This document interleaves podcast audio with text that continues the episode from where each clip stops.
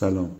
توضیح کلی انواع مغلطه و اشاره به مغلطه توسل به ترحم یا اپیل تو پیتی. قبل از توضیح مغلطه دوم شاید لازم باشه درباره تعداد مغلطه های موجود و فهرست شده توضیحی داده بشه. توافق و اجماع عامی درباره تعداد مغلطه ها وجود نداره. ده تا گفته شده گروهی 16 تا 30 مورد 148 تا مغلطه و تا بیش از 300 تا مغلطه غیر رسمی رو هم فهرست کردن.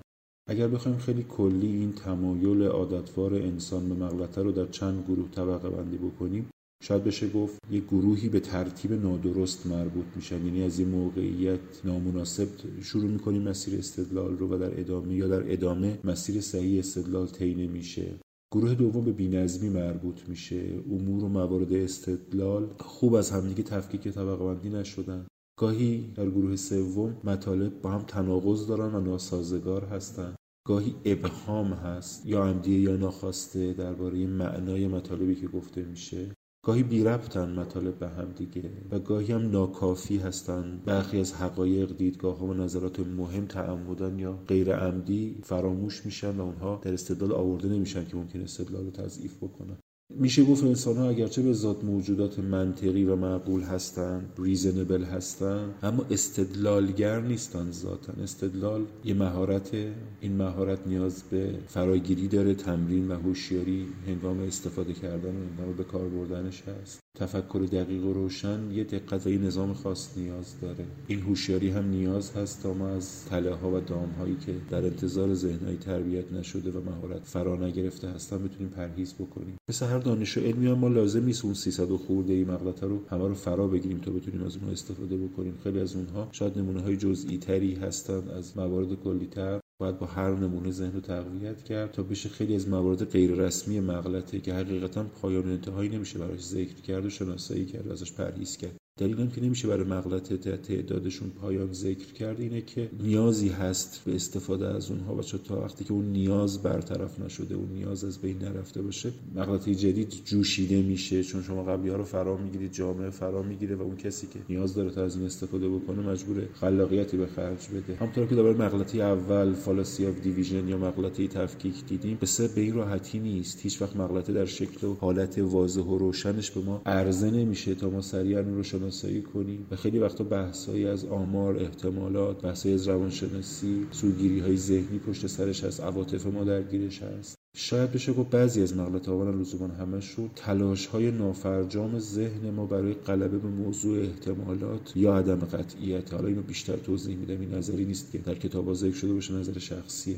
مثلا در مغلطه تفکیک اینکه ما بدونیم یک کشور یا منطقه ثروتمنده یا مردمانش فرضا خسیس هستن سرد رفتار می‌کنن معناش نیست که تک افراد اونجا اون منطقه اون کشور این خصوصیت رو دارن ثروتمندن خسیسن خشکن. اما اگر بریم به یه منطقه که چنین تعریفی ازش داریم انتظار ذهنی داریم که با افراد ثروتمند خسیس یا سرد رفتار روبرو بشیم. چرا ما که می‌دونیم اینجوری نیست چرا این ذهنیت رو داریم؟ ما که می‌دونیم این که میگن آلمانی ها فرضا خشکن و سردن لزوما تک تکشون اینجوری نیستن. پس چرا وقتی با یه آلمانی برخورد داریم وقتی به اون کشور میریم انتظار ذهنی این شکلی داریم؟ اگر بخوایم یه توضیح بدیم باید برگردیم به موضوع optical illusion یا توهم بصری. چشم انسان موارد بسیار زیادی داره که نمونه خیلی شناخته شده و معروفی هست که دچار خطا میشه در دیدن. سه تا پاره خط هم اندازه هستن که ما در دو تاشون فلش اضافه می‌کنیم به انتهای این پاره خط ها. توی یکیشون فلش ها به سمت بیرون هستن توی یکیشون فلش ها به سمت داخل هستن. این سه تا پاره خط که هر سه هر سه رو هم ما خودمون هم اندازه رسم کردیم به چشم ما یه اندازه نمیان. اونی که فلشاش به سمت بیرون به نظر ما بزرگتر میاد. اونی که فلشاش به سمت داخل هست ناخودآگاه کوچیکتر دیده میشه.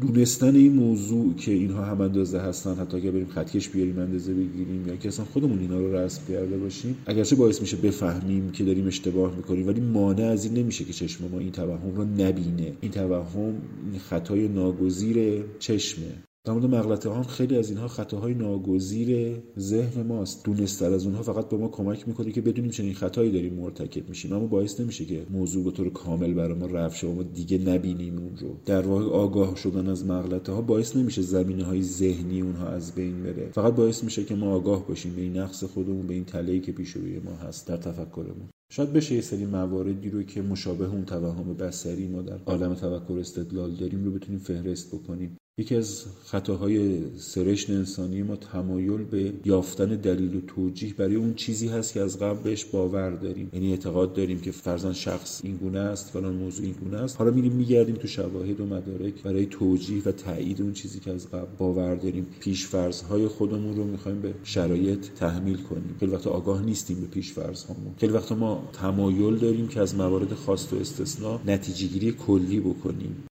خیلی وقتا دخالت میدیم احساسات شخصی خودمون رو در بررسی موضوع. خیلی وقتا ما شنونده خوبی نیستیم. خیلی از موضوعات رو نمیشنویم به درستی یا اون قسمت هایی که تمایل نداریم رو رها می‌کنیم. خیلی وقتا تعجیل داریم در استدلال کردن و اینکه تفکیک نمی کنیم سهم شانس و اتفاق رو در تحلیل حوادث. خیلی از حوادث ممکن ارتباط منطقی به هم دیگه نداشته باشن و تنها اتفاق و حادثه اینها رو پشت سر هم قرار داده باشه. خیلی وقتا ما نمی‌تونیم امور بی ربط به یک موضوع رو تفکیک بکنیم. خیلی وقتا به راحتی تمرکز ما و حواس ما پرت میشه. خیلی وقتا برخلاف مورد سه که ما از موارد استثنایی می‌خوایم نتیجه گیری کلی بکنیم خیلی وقتا برعکسش ساده سازی بیش از حد می‌کنیم. بررسی جامعی در مورد موضوع نمی‌کنیم. قضاوت ظاهری و سطحی می‌کنیم و درست و دقیق و جامع مدارک و اسناد رو بررسی نمی‌کنیم. یه بخشایی هم هستن که بخشای روانی ما هستن که ما نیاز داریم تایید بشیم از جمع. نیاز داریم که حس تعلق داشته باشیم. خیلی وقتا دنبال یه مقصر هستیم که بار فشار روانی اون شکست رو اون اتفاق بعد رو به سمت دیگران نشونه ببریم. ما آدم ها موجودات اجتماعی هستیم. نیازهای عاطفی داریم. نیاز داریم که ما دوست داشته باشن پذیرفته بشیم در یک جمعی. حس ترد از یک جمع از گروه خیلی فشار روانی سنگینی به ما میاره. تو ممکنه در بعضی از افراد منجر به خودکشی حتی بشه. نیاز به این داریم که حس موفقیت رو تجربه کنیم کسب کنیم. مثل اینکه مهم هستیم ارزشمند هستیم برای دیگران. شعن و جایگاهمون در چشم بقیه حفظ بشه. نیاز به امنیت داریم و خیلی نیازهای دیگه. این نیازها بخشی از سرشت انسانی ما هستن و می‌تونن نقطه ضعف ما هم باشن. اگر کسی بدونه که چجوری می‌تونه از اونها استفاده بکنه می‌تونه از اونها بهره بگیره ما رو فریب بده ما رو بازیشه خودش بکنه وادار کنه تا یه نادرستی رو به جای امر درستی قبول کنیم. یکی از این راه ها که فقط بهش اشاره می‌کنیم و بحث کلی ترش میمونه اینه که از عواطف ما استفاده بشه بحث توسل به ترحمه اپیل تو پیتی. نمونه خیلی ساده شو در گدایان که تو خیابون هستن در مترو هستن میشه دید سعی می‌کنن ما نشون دادن یه بیماری یه ضعفی یه بچه کوچیکی. احساسات شما رو تحریک بکنن اون حس نوع دوستی شما رو تحریک بکنن. نمونه کمی پیشرفته ترش افرادی هستند که دارن برای جنبش سیاسی برای یک جنبش اجتماعی این حرکت رو انجام بکنن. نمونه خیلی ریزتر و ظریفترش افرادی هستن که ممکن در خیریه این کارو بکنن. تصویر یک کودک گرسنه یه مردمان تشنه رو به شما نشون میدن و از شما می‌خوان که به اون خیریه کمک کنید و پولی پرداخت بکنید. شاید سوال پیش بیاد و سوال جدی هم هست که خب این چه اشکالی داره؟ کجای این مغلط هست؟ این که من ببینم افرادی هستن که آب برای خوردن ندارن افرادی هستن که لباسی برای پوشیدن ندارن غذایی برای خوردن ندارن و بعد بیام کمکی به خیریه بکنم. کجای این مغلط هست؟ اصلا این چه حرفی که داریم می‌زنیم؟ پاسخ این پرسش رو در فصل بعدتر در بخش بعدی مفصلتر بررسی می‌کنیم. اما خلاصه که می‌خواستم بگم اینه که خیلی از مغلطه هایی که هستن قابل تفکیک نیستن قابل جراحی از ذهن و روان ما نیستن. بخشی از سرشت هویت انسانی ما هستن و خیلی سخته بینشون مرز قائل بشیم. ولی لازمه که این مرز رو قائل بشیم که کجاها بحث عاطفه انسانی ماست بحث نوع دوستی ماست و کجاها وارد بحث مغلطه میشه. در این مثالی که ما یه مردمانی رو ببینیم که محتاج هستن و بعد سعی کنیم کمک بکنیم ظاهر این هیچ مغلطه‌ای وجود نداره. ولی باید دقیق‌تر نگاه کنیم که به کجاش داریم میگیم مغلطه به خودمون موضوع که نمیشه گفت مغلطه ولی یه مسیر مشترکی است یه آبی هست که به راحتی می‌تونه گلالود بشه. در قسمت بعد بیشتر در مورد این مغلطه توسل به ترحم صحبت می‌کنیم که نمونه های خیلی معروفی ممکن در دادگاه ها داشته باشه که قرار مجازاتی برای یک شخص در جایی که هیئت منصفه ای هست یا حتی خود قاضی هست که تصمیم گیرنده این نهایی هست که ما بیایم بگیم این متهم فرزند فرزندی داره خانواده ای داره پدر و مادری داره اعتبار و عنوانی داره. اینها موارد شناخته شده و رسمی داره که سعی بکنیم با توسل به ترحم به موضوعی که ممکن مرتبط نباشه با اون خطا با اون حکمی که قرار لازمه داده بشه در مورد اون خطا و اون اتفاق حقوقی حکمی داده بشه این خیلی موارد مشابهی داره و تفکیکش واقعا کار ساده ای نیست.